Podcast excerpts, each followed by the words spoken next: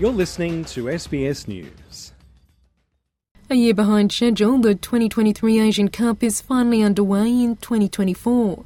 The COVID pandemic saw China withdraw from its hosting duties, allowing Qatar to beat other bids, including from Australia, to become the new host. The wealthy Gulf country is hosting the event little more than a year after it hosted what FIFA President Gianni Infantino called the best ever World Cup. As a third time host of the region's premier football event and the defending champions, Qatar is hoping to build on the legacy of that 2022 event.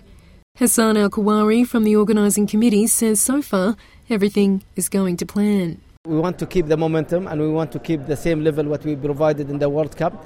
We treated the, the, the two tournaments in the same, same uh, method and same way. We hope that we will have an Asian tournament with uh, World Cup flavor, let's say. Uh, we are using around nine, sta- uh, seven, uh, nine stadiums. Seven of them is uh, stadium that been used the, during the World Cup. A total of 24 teams will play 51 games across nine stadiums over the month-long tournament. Al Kuwari says the appetite from fans is very healthy. The numbers and the figures are very impressive for us. Uh, we sold around 900,000 tickets until now. Uh, we are welcoming them to come and, and uh, uh, cheer for their team, be with us, enjoy the, uh, the time in Qatar, and have a great journey. Qatar has pledged to donate the revenue from ticket sales to support Palestinians through medical and food aid in Gaza. Emeritus Professor at Western Sydney University, David Rowe, researches the intersection between sports, politics, and culture. He says wealthy countries in the Middle East, including Qatar, Saudi Arabia, and the United Arab Emirates, are emerging as new forces in global sport. Playing of major sports events in the Middle East is becoming normalized in some ways.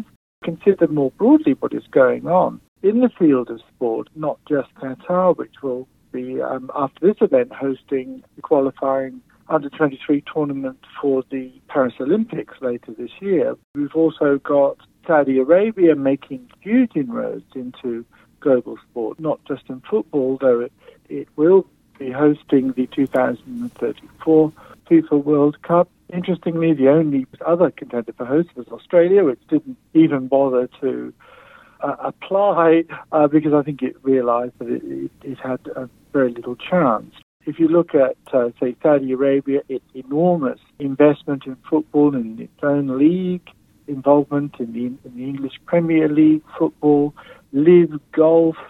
There's talk of a, uh, a rival to the Australian Open in some ways, quite possibly that it will offer an awful lot of money to take the Grand Slam away from Australia, or certainly attract a number of players for its uh, pre-tournament Human rights concerns and boycotts were front and centre during the 2022 World Cup in Qatar, including the issue of migrant worker deaths during the construction of the stadiums at an estimated cost of $9.7 billion. Qatar World Cup chief Hassan Al Thawadi admitted during the 2022 event that between 400 and 500 migrant workers died as a result of work done on projects connected to the tournament.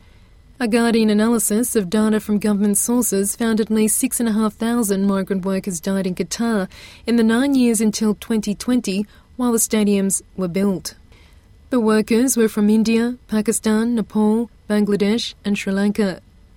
More than a year after the World Cup, Human Rights Watch says there's been no redress for the underpayment and deaths of migrant workers who built the stadiums which are now being used for the Asian Cup.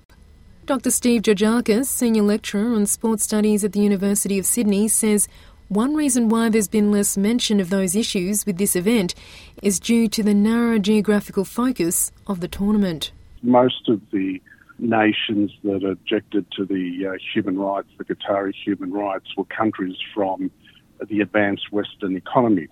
Uh, most of the European countries, uh, uh the US, and a few other nations. This is the Asian Football Confederation, and the most powerful bloc there are actually the Middle Eastern countries themselves. So that's why we haven't heard too much. He says the war in Gaza does loom over the event and region, and for Qatar it's being seen as a peace broker in the conflict, having mediated deals for a temporary ceasefire, hostage exchange, and aid. The conflict has also meant there's been less attention with the Asian Cup on what's happened to migrant workers.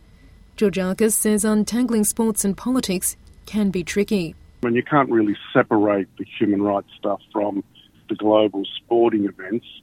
But the more that they invest in sport, the more powerful they become in controlling world sports, such as a business. So, you know, fewer and fewer people will ask questions about the human rights. Um, but on the flip side, this could be an attempt by the Middle Eastern countries to come into the world fold and really become a globalised community.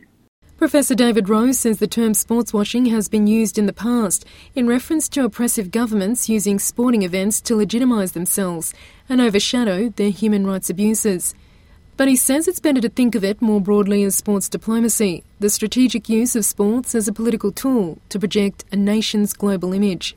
Sports washing is a term that has to be handled with care. First, that pretty much all countries use it to a greater or lesser extent. But secondly, I think we have to be careful that we don't underplay the economic issues here. So we're talking about petrostates, you know, large, resource-based and rich nations in the Middle East who realize, of course, that um, fossil fuel future isn't looking so great.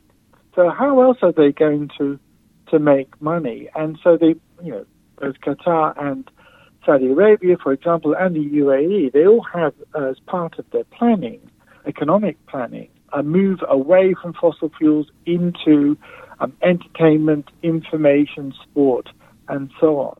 He says the Asian Cup does come under the governance of FIFA, which released its first human rights policy in 2017. That document commits the organisation to protect human rights and remedy failures when they occur, in accordance with the United Nations Guiding Principles on Business and Human Rights. Dr. Tom Heenan at Monash University researches and teaches the topics of sports and culture. He says he's noticed less attention on human rights concerns in Qatar with the Asian Cup versus the World Cup in 2022, and that's a concern. It raises questions really about how seriously we do take human rights issues when it comes to sport, uh, when we ignore things like an Asian Cup. Uh, but we'll um, we'll uh, really raise them when there's a World Cup. He says athletes are already speaking out about human rights concerns, including the Socceroos who released a video in the lead up to the World Cup in Qatar raising concerns about the treatment of migrant workers and the criminalisation of LGBTIQ people in Qatar. Heenan says there's a role for consumers and sports fans to consider these issues, which he says will help improve the accountability and governance in sports. The players themselves have have stepped in here and and have been um, or led the way in this. I think as a country, we consume sport we don't we don't think of the political aspects behind it. We don't we don't look at what's occurring in other countries and the issues that may may compromise our viewing of that sporting event. We choose it just as a product we consume, and we have to be more aware, as with other products, what's involved in the making of that product. Kwan, SBS News